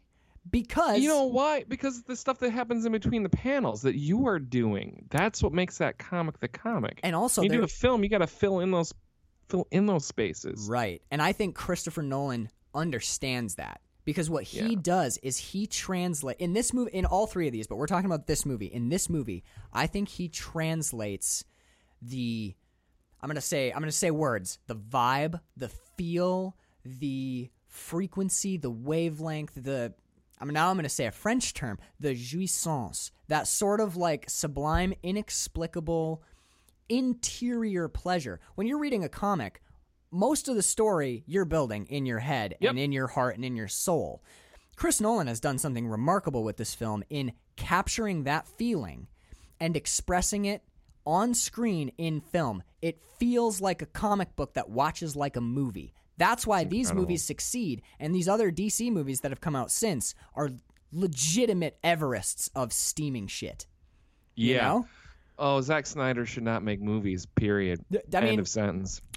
I I'll give him 300. That movie fucking rocks the walls down. That movie is so good. Sucker Punch is awful, and Watchmen. As an, I don't, you, we talked about it, but like well, Justice League, man, the Batman, the the whole fucking can't can't ah, do it. I know, man. I know, and I think I think that the dude that talk about that Factor X. It's that Chris Nolan thing.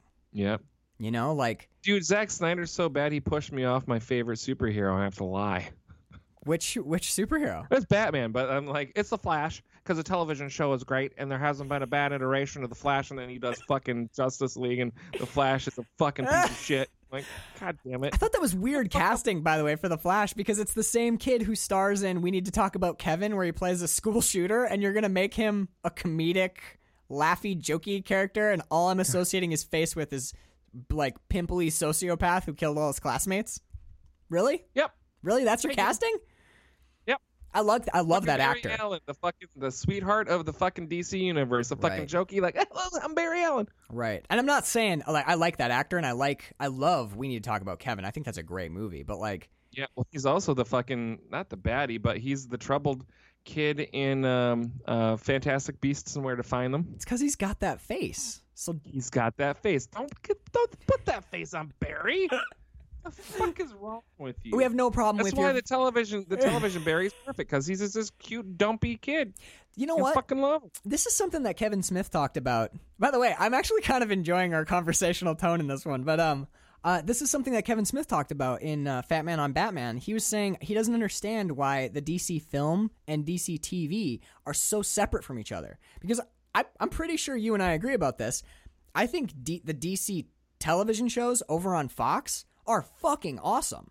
Yeah, they're pretty great. Dude, they're like- pretty fucking fantastic, man. like okay after this movie came out chris nolan was done making batmans and all of the super fans were like well good because he's not very good at it and then all of the people who understand art are like well shit now we're gonna get a bunch of Batman- bad batmans which we did no dude there there is a great sequel to these movies it's called gotham Gotham, gotham fucking look it up. Holy shit, that's Get- so fucking good. jump on that train dude yeah gotham uh, look batman's not in it but Alfred is Alfred is played by the son of one of the original Doctor Who's man. Like, come on, And it's also- a Pertwee. also alfred is Fuck. ex sas and he's walking around with tactical shotguns and shit which- yeah, no fucking shit. And that's not original to Gotham. That's from the comics. Yeah. That's yeah, dude. Like, oh my god. Okay, I'm sorry. We gotta get back into this movie. Anyway. All right. Um, Well, it's, uh, is this our first official like comic book movie that we're talking about on the show? Is I feel it? like it is. I uh, think so. oh yeah, I think you're right, man. This So, might. so we're the reason this conversation is coming across so conversational. I think is this is the first time we've had the chance to really crack open this can of worms This yeah. This, on the show. We've had a lot of conversations off mic about comic books and you know our favorite writers, blah blah blah. But this is the first. This is the first we've talked about this on the show. yeah, and this is as a- actually this is a vibe. I mean, this is a vibe that I really like when we when we're doing measuring flicks and we get into just because dude, we're two friends chatting. We've been We're friends talking for, about fucking. We're getting nerd. We're having nerdgasms over here. Is what's Yeah. happening. Um, so let's. got a bunch of bat sperm on our face. I'm making a quick getaway.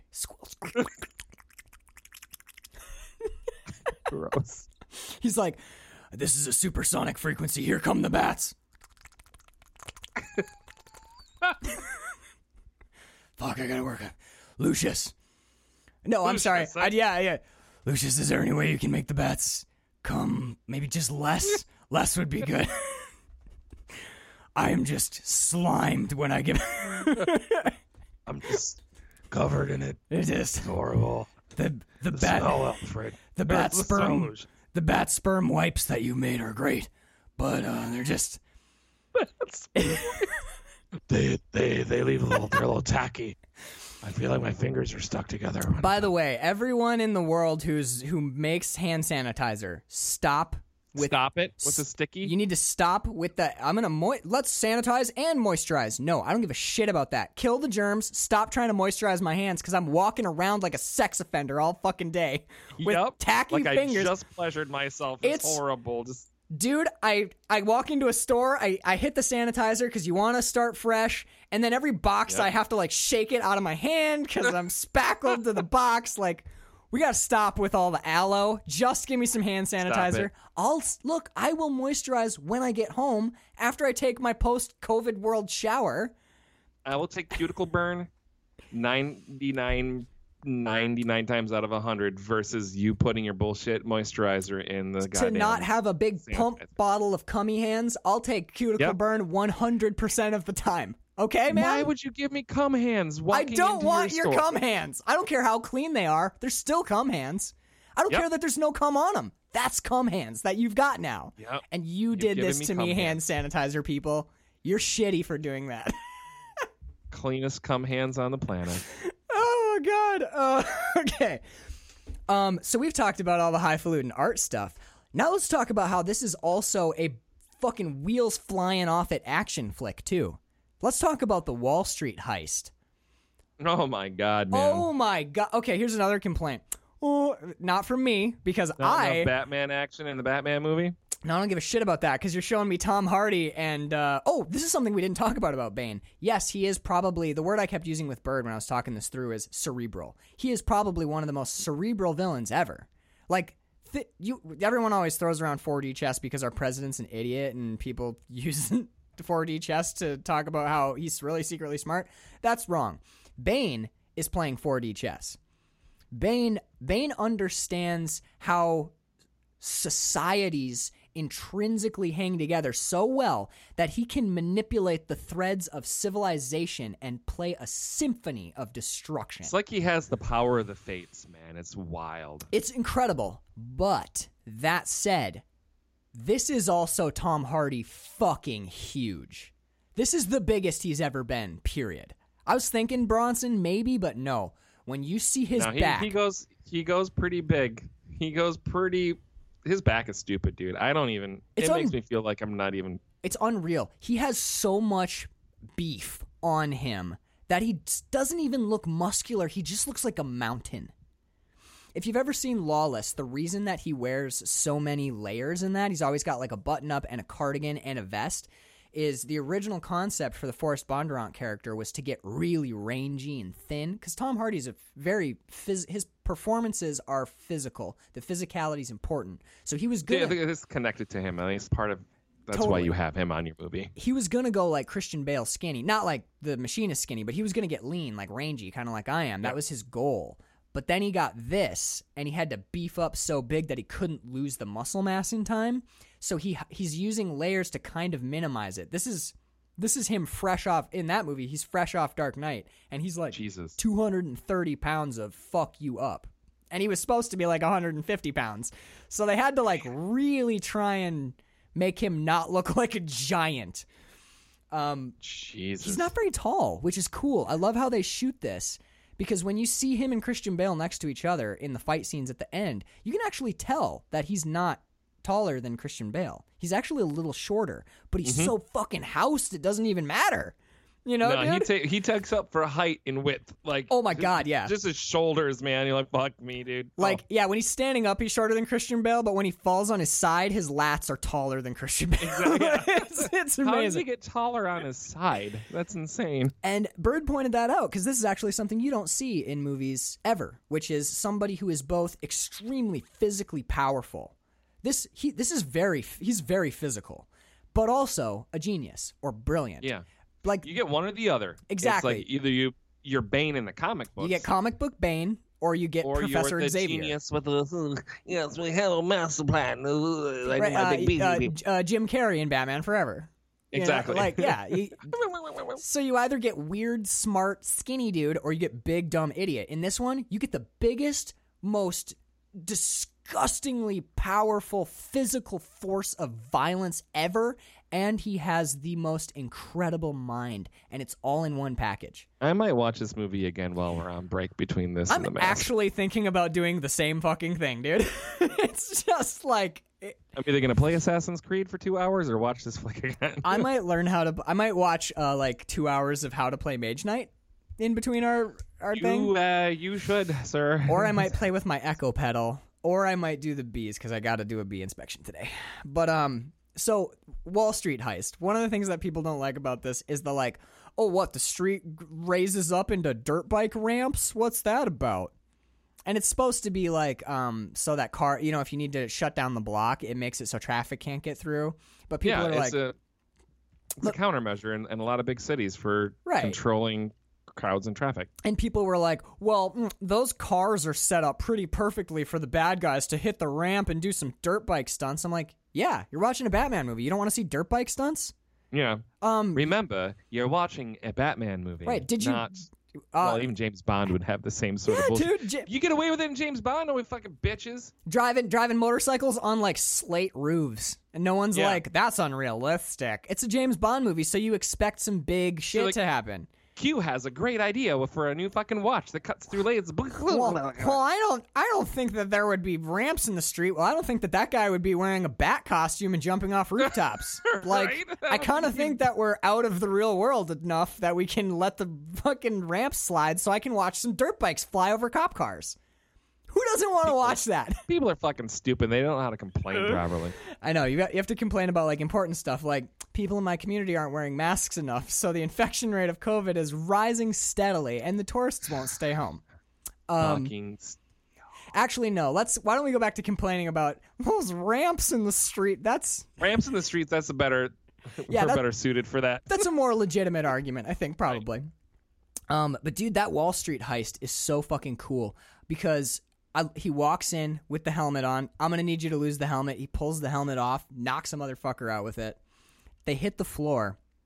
I love the two douchebag Wall Street guys who are there to like do some day trading. Bane walks over to the one, grabs him, and he's like, uh, the guy who he's grabbed is like, what? I don't know what you think you're doing. This- what You're trying to rob us. here." There's no money here. And Bane's line, this is, dude, this is, tw- it's like, this is the most disturbing part of this movie for me.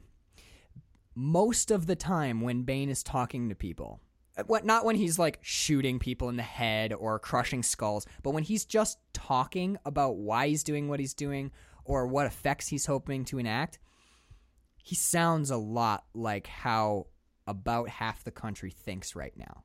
Yeah, it's kind of wild, isn't it? He yeah, he talks like uh A Republican. no, no, I was going to say he talks like um he actually and talks just alienated half of our listeners. No, I think- actually, I don't think Republicans listen to us. I think he talks like a, a liberal. I think he talks progressively. Oh, really? Yeah, he walks into Wall Street and they're like, "There's no money here," and he Oh, goes, what you're saying, yeah. and he he looks down So at the guy and he goes, Really? Then what are you people doing here?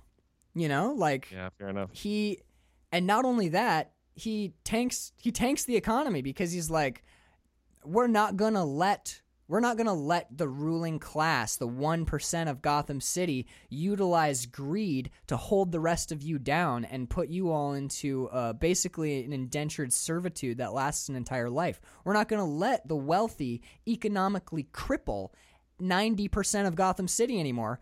Reclaim, dude, he stands up with a megaphone and says, "Reclaim your city." And he, Yeah, he sure does.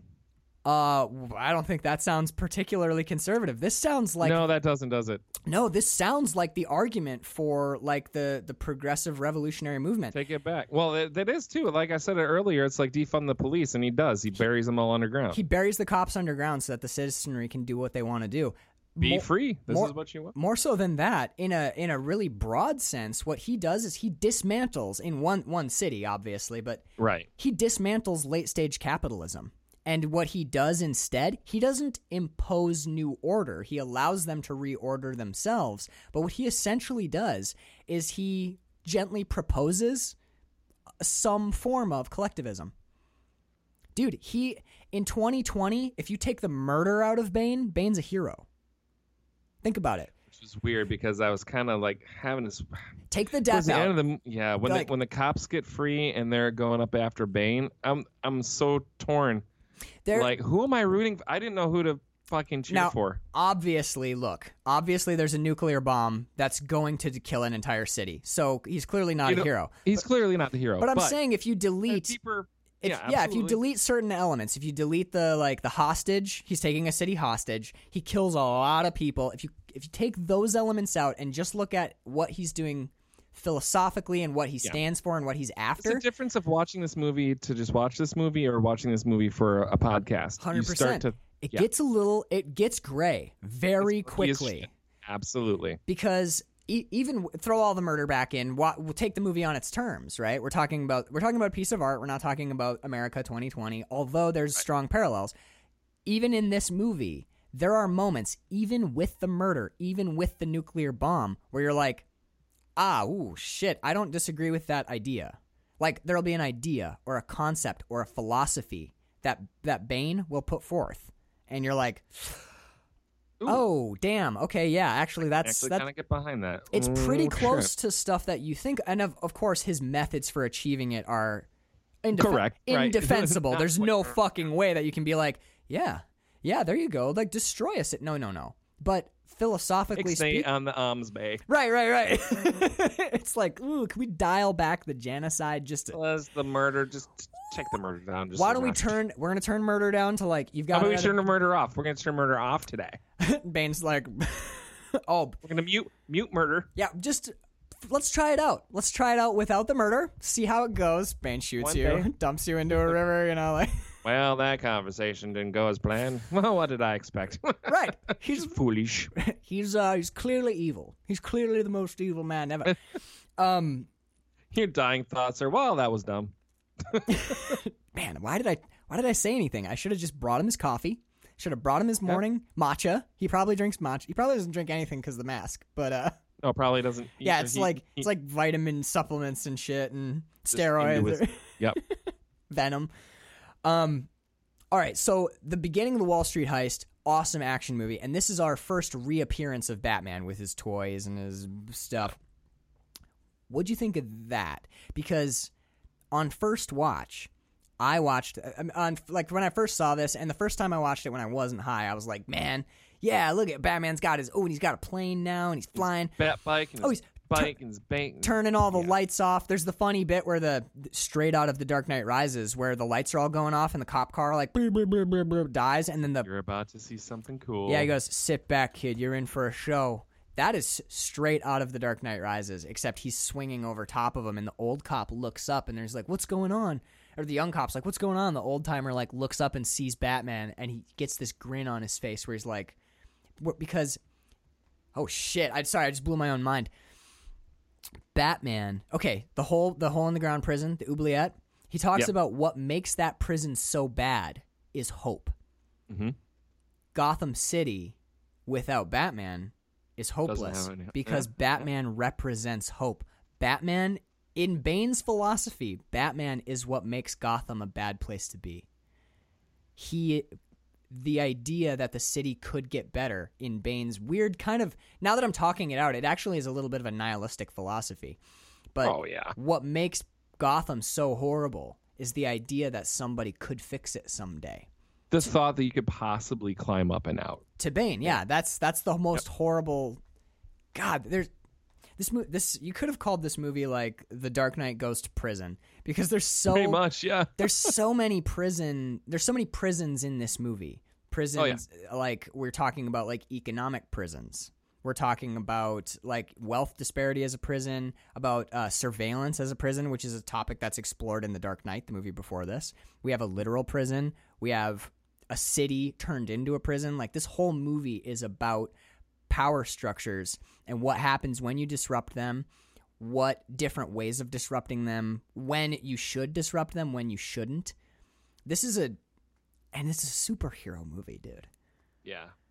Oh. I want Gotham to freeze.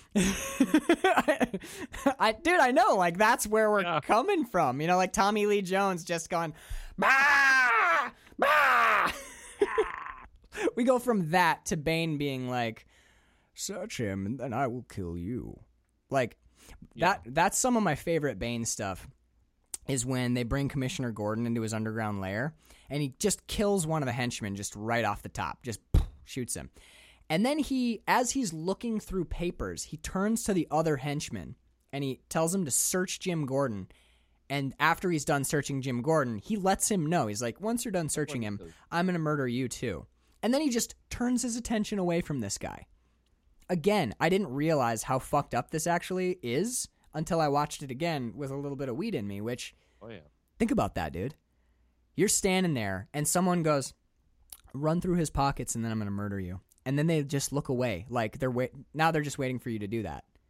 Your life just got The a fact that he gave you a task to do, knowing that's the last thing you're going to do, And that you're- holy, and that you're going to do it. Like and that's where that you're going to do it. that guy's life went from I've got a life to a 1 minute timer.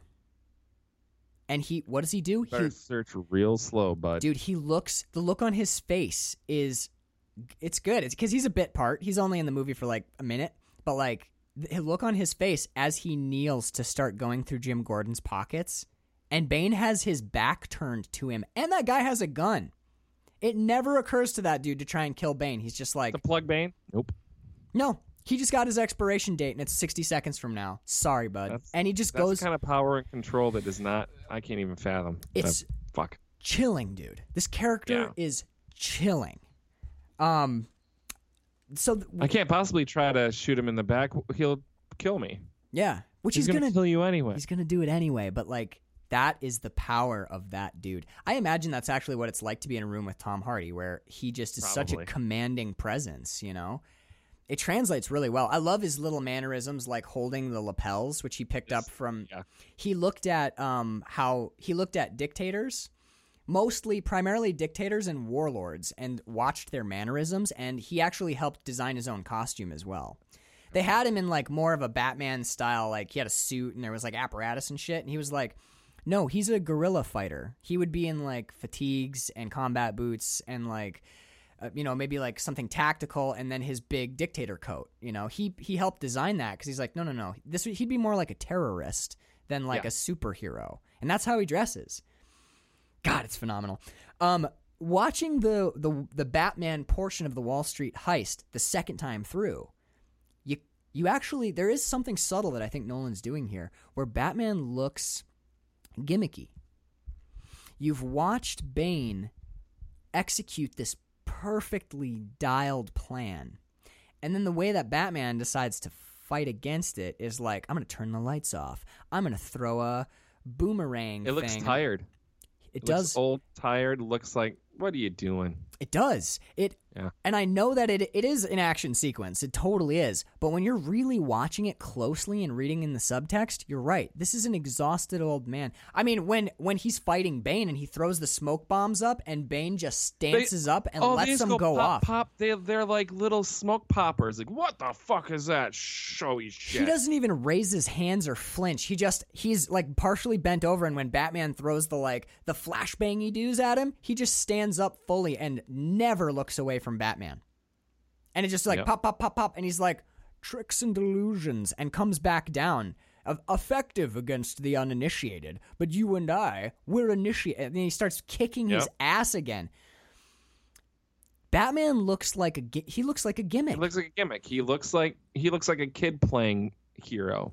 And now I think Like- there's, oh yeah, but I, I think there's a. We were talking earlier about like the broken down body thing, Mhm. and we see Batman return from having a broken down physique and frame and body two times in this movie. The first Yep. time he does it 100 percent with technology. He puts on the leg brace, and he. Zip. Yep, and he it just oh it hurts, eh, but now I can kick through walls and oh yeah, it feels pretty good. I can oh and I'm gonna put on my suit and I've got like little exo arms and stuff. He fixes himself with his toys, with his tools, and then in his fight with Bane, in this first like following Bane, you're right. It seems like a guy with a whole lot of crutches.